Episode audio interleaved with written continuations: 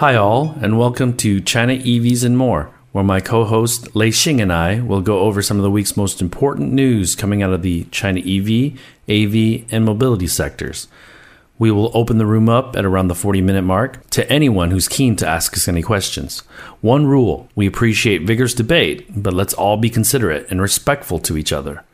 What Lei and I discussed today is based on our opinions and should not be taken as investment advice. Even if it sounds like investment advice, it isn't.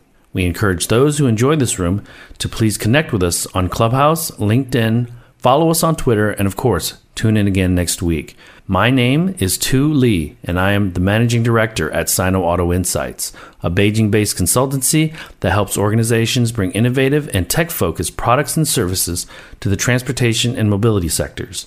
I write a free weekly newsletter that we pull many of our discussion topics from. You can sign up for it at sinoautoinsights.com, which of course I encourage you all to do. Lei, can you please introduce yourself? Hi, all.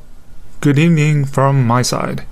My name is Lei Xing, and I am the former chief editor of China Auto Review, which published newsletters and a tabloid magazine in English focused exclusively on the Chinese auto market. I've spent most of the last 20 years on the ground in China covering the industry. I am now in the US working as an independent analyst consultant, still trying to keep tabs on the rapidly evolving market. This week, we're talking April sales and shocking Tesla numbers, EV battery swapping national standards, provisions for Automotive Data Security Administration, 360 JD join Smart EV Fray, and Xpeng earnings.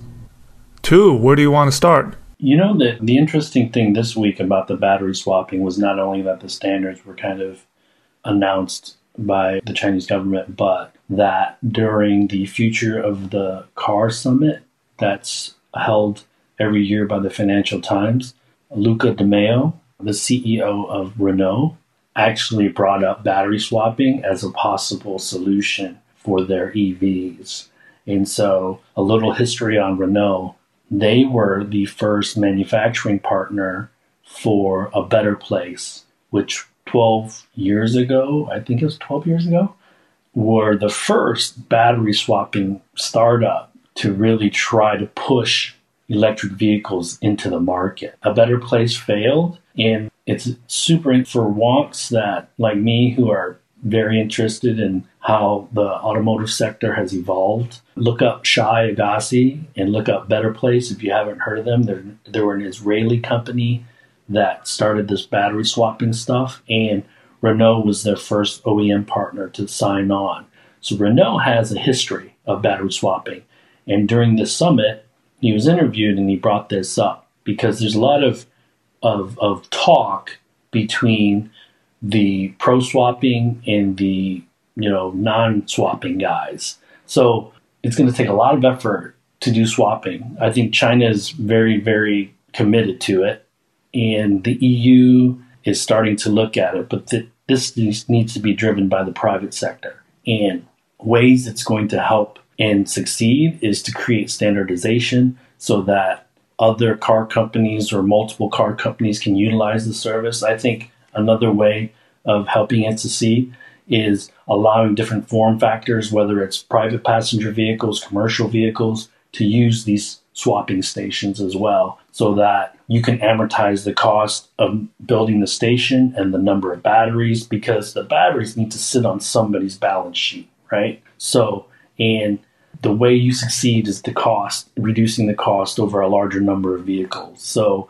you know, NIO last week, I think two weeks ago, had said that they were going to do swapping in Norway. So they're trying to push battery swapping into the European market. But it is going to take for a United States or the EU to jump on board one or two larger OEMs to really, really drive the demand for that. So, what do you think it's going to take outside of China for battery swapping to succeed? What are your initial thoughts on that stuff? Well, I think battery swapping it's not one size fits all. I don't think it's suitable for all markets especially considering in the US, where, you know, going back to Tesla as an example again with the supercharging, and also with with how people where they live, right? Urbanization. In China, battery swapping seemed much more appropriate or relevant for people, you know, without the space or the resources to build these charging stations. Yes, the Chinese characteristics make it much more right? likely to happen here than other yeah. other places. And then uh, if you if you just look at it from a much higher level, battery swapping not for the sake of battery swapping, but for the sake of future mobility. When NIO launches ET7, or later on, supposedly level four, level three, whatever you call them, much higher automated driving vehicles that can automatically go into these battery swapping stations and come out fully juiced and continue operating. Think about that business model, right? Right. Without, you know, I know Volkswagen, they're doing these robot chargers, right? that the robots come, it's like battery banks that come to your car and, and charge right. your car. That's another model. But, right, you got to think much longer term the mobility ecosystem. Sure. And I think this may be what these companies, including NIO, are looking at. And another part of it is increase efficiency. Why is Aulton, right? Aulton is a company that's been rumored to be working with uh, GAC, right? Yep. They're working with SAIC. These type of companies that, that, that specifically deal with fleets, not the private consumers, but the fleets. So they can go in, get the battery out, and then just start operating. You earn more money, right? All these different business models. But in the US, I don't think battery swapping is I mean, from the very top, it's to build 500,000 what charging stations, right? And that's already being earmarked, whatever investment. So, uh, so it might not work here, but in China and other countries, maybe sure. I think battery swapping, to your point, as a standalone option is not the answer for everyone's problems or issues, right? But I could see it being part of, you know, a multi-pronged solution, supercharging battery swapping is kind of a subscription service. So if I'm a premium car maker and I can buy into NIO's standardization of batteries or whatever, and then because you know the difference maker will hopefully be my battery management system to a certain extent that'll give me a bit more range than my competitors. And you know if batteries, if and when, and this is going to be a when, but batteries become a bit more commoditized unless we're talking completely different chemistries you know, I think there's a way to do this and create better customer engagement, better customer service, better user experience if it's one of a few different options that you have, right? Because people that have single family homes in the United States, they can plug in overnight. In China, you know this, it's a lot harder to do that because in the cities, most people live in high rises, you know, that is either being rented and, and there's no dedicated parking spot with a charging pile or they might need to go to the mall and park their car in order to get that done, right? So, to your point, uh, there's a lot of different situations, and I don't know if there's a one size fits all solution, but giving people choices or options and then charging them a flat fee per month in order to charge their vehicle, I think that's probably a viable solution, especially as technology kind of pushes the envelope and gives you new options. There could be wireless charging in the next three or four years. There could be charging while you're driving on the road. So there's a lot of different ways that battery swapping would be helpful as part of a multi pronged solution. So let's move on to Xpeng earnings. I'll throw out a few numbers, Lei, and then let's get your take on in- interpretation for the earnings. So la- uh, April, they sold 5,147 cars. Almost 3,000 of those were P7s, which is their sedan, their um, their flagship sedan, which is around 300,000 RMB or about 40, 45,000 dollars. The G3, which was the SUV they introduced first, which is pretty long in the tooth and needs an update, but definitely needs an update. Sold 2,152 of those. So the numbers for April seem pretty low. The P5, they did receive almost 10,000 or just over 10,000 orders. So I think that was pleasant for Xpeng. Gross margins at 11.2, so they're able to squeeze out some efficiency with the individual pricing. And they talked about their NGP and their next generation uh.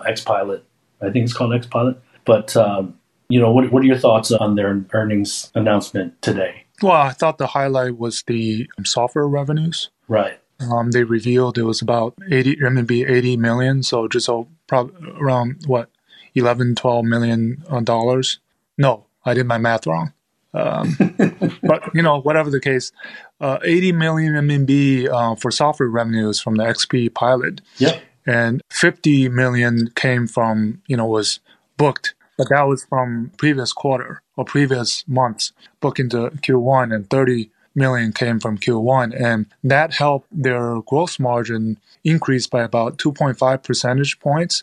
So I think for the investors and, and for the you know securities people who are looking into uh, the stock, that's you know they want to see how much further this software recurring software revenues, kind of like you know subscription, how that will increase as we go on. Yep. Right, I think the penetration was 20%, or the take rate was 20% for the 23,000 P7s that they've sold until um, end of March. You can sort of do the math, right? How much per vehicle the software revenues is going to generate in addition to the selling, right? Selling price, which is the vehicle revenues. Uh, so I thought that was that was um, the highlight, and you know, He Xiaopeng said he expects this to increase, and I think that goes back to XPeng's strategy at the very beginning to have full stack autom- autonomous driving capabilities and putting that NGP 3000 kilometer um, demonstration in March and, and convincing the customers that's their selling point. And now with, with the P5, they're, they're looking at much higher volume than the P7. Yes. And increase in LFP batteries will help increase the gross margin as well. Mm-hmm. Eleven percent. I mean, that's that's. I think that's half of where they want to be, right? Twenty percent. I think NIO got to twenty percent. Sure. Uh, gross margins. They're halfway there. So they're gonna have to do a lot of work. They're gonna have to do a lot of work to get to twenty percent. They're gonna have to do a lot of work. Yeah. In terms of deliveries, right? Fifteen thousand to sixteen thousand for Q2, which again they expect to be the worst quarter in terms of chip shortage. Right. So you know it's not that surprising, but I think overall it was it was good. It didn't reflect in the in the stock price though. yeah, it took a hit. So Tesla is down. I mean, huge. But yeah, I think I think the software revenue is really interesting. Uh, autonomous driving. Um, that's as a upgrade. Yeah. You know, that's the holy grail, right? That's the holy grail that actually might never come to fruition, right? That could be one of those.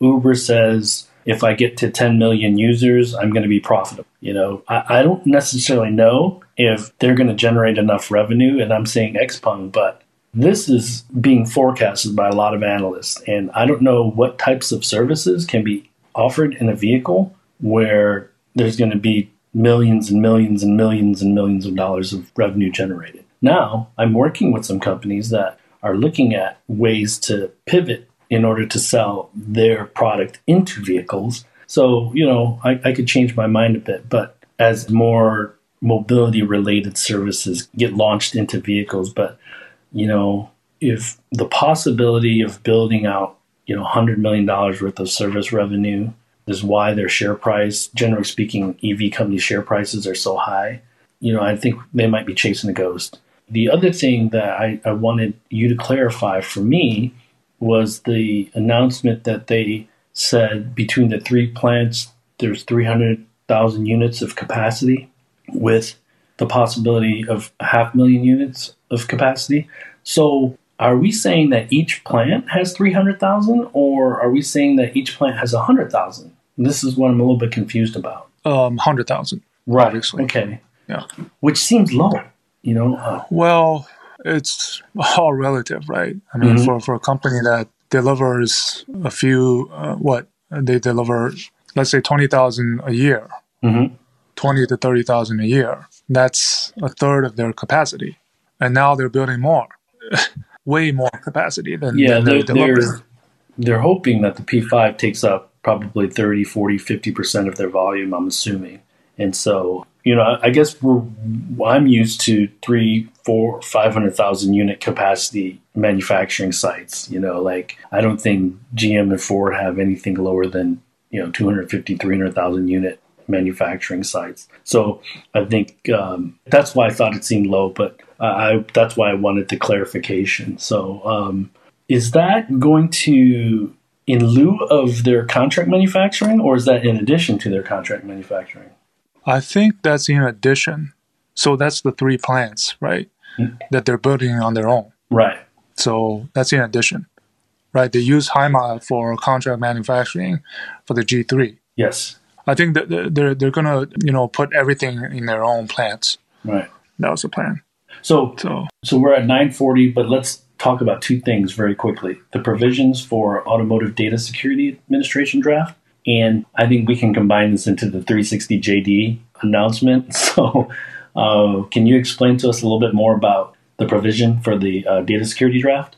Yeah, so in contrast to the battery swapping standards, I think this is a bit more recent uh, based on you know, the smart EVs always innovating and developing ahead of regulations. And this is where the regulations are trying to catch up.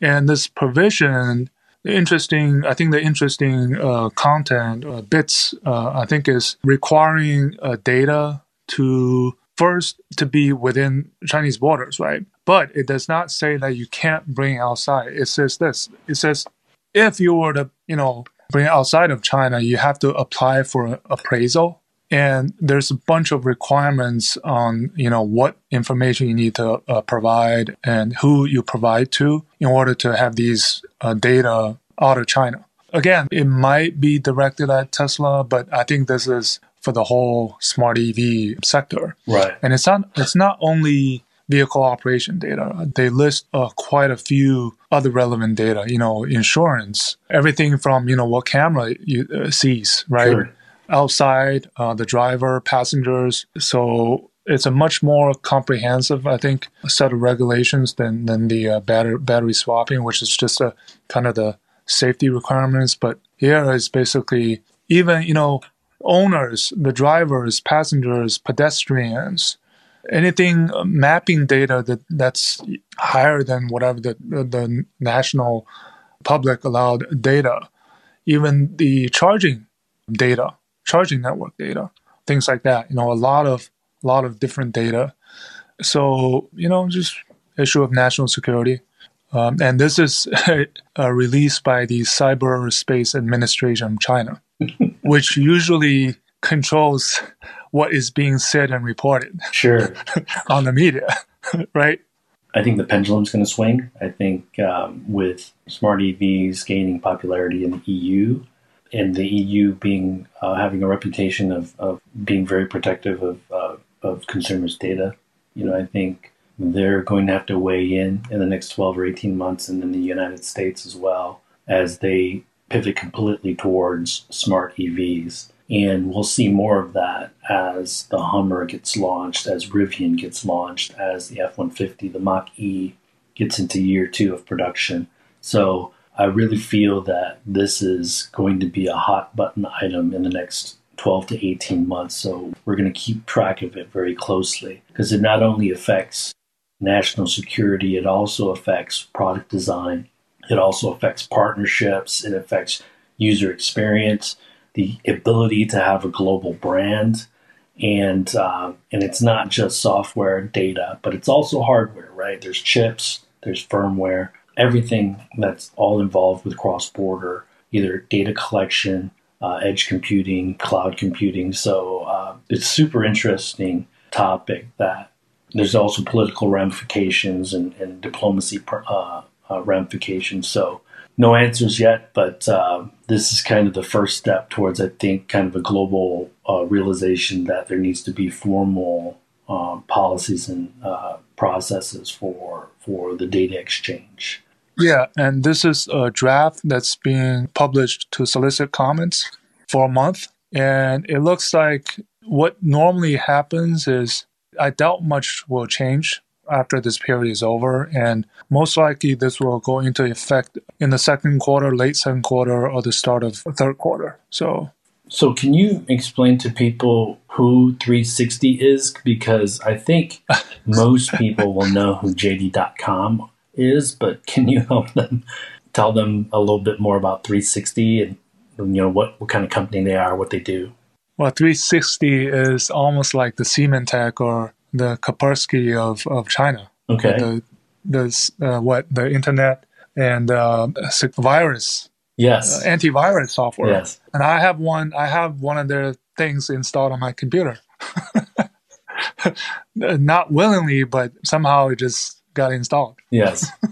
So it's a it's like a Norton's or a uh, McAfee, Norton, right? Yeah, Norton or McAfee, right? Except I guess they're more they're, they're what the internet security yes company. You know, I guess so. This I mean, their move into uh, their their cooperation with uh, Neta or Hozon is like almost perfect timing. Uh, you know, when this uh, data regulation comes out, and they're in a perfect position. And it felt like, hey, you know, that's that's our selling point that we're going to be in this as a special with this special expertise. And Neta needed money, um, and it felt as if another IT company was looking to move into the smart EV space, and it's like, which partner do I choose? Oh, the only one left is Neta. So let's pick Neta. Yes. That's how it happened, I think. And to give JD some credit, they have probably, you know, one of the largest repositories of logistics data in the world, right? And um, they're just what I would call the Amazon and Best Buy combined of China. Would would would you say that's a fairly accurate comparison of JD to uh, a Western company, Lei? Yeah, that's perfect. And uh, it's a weird partnership, but you know what? We've seen weirder. But again, this is just a partnership. We haven't seen any products yet, so the jury's still yeah, out. Yeah, I think you know the, the, this thing about these tech companies making cars it's all getting blurred. Baidu for example is working with geely on a jv right? That's one model. And these new entrants 360 and jd they're investing into these companies but where they might not be as involved in, in the actual manufacturing um, is another model. And then xiaomi outright they're making their own cars. Right that's the third model. So I think it's it's getting really blurred. Uh, is 360 making cars? Technically, no. No. But the right, so you see what I'm saying? Yeah. Is JD making cars? Technically, no. But they've become a player. But this is the thing, Lei. I think there's a, a certain amount of FOMO, and I don't know if they know what they're going to end up doing, right? Because you know, they have these MOUs or these marketing opportunities and make these announcements, but you know, behind closed doors, they're probably trying to figure out, well, you're responsible for this, I'm responsible for this, who's actually going to manufacture this vehicle, blah blah blah, and you know, a decent number of these partnerships never never really pan out. So yeah, and it's almost like uh, as if I don't want to be left out. For sure, for sure, and this is where I think you have an opportunity. You know, maybe they can recruit you to become the CEO of the new joint venture company. because I can imagine there's many other qualified people that could manage a complicated company like this, right? That brings us to the end of this week's show. Lei and I thank you for tuning in. My name is Tu Le, and you can find me on Twitter at Sino Auto Insight. That's S I N O A U T O I N S I G H T. You can find Lei on Twitter at Leixing77. That's L E I X I N G 77. If you wouldn't mind rating and or reviewing us on Apple Podcasts, Spotify, or wherever you grab your podcast from, we'd appreciate that as well. Even better, if you enjoy this show, please tell your friends about it. Please join us again next week as we track down all the latest news on China, EVs, and more.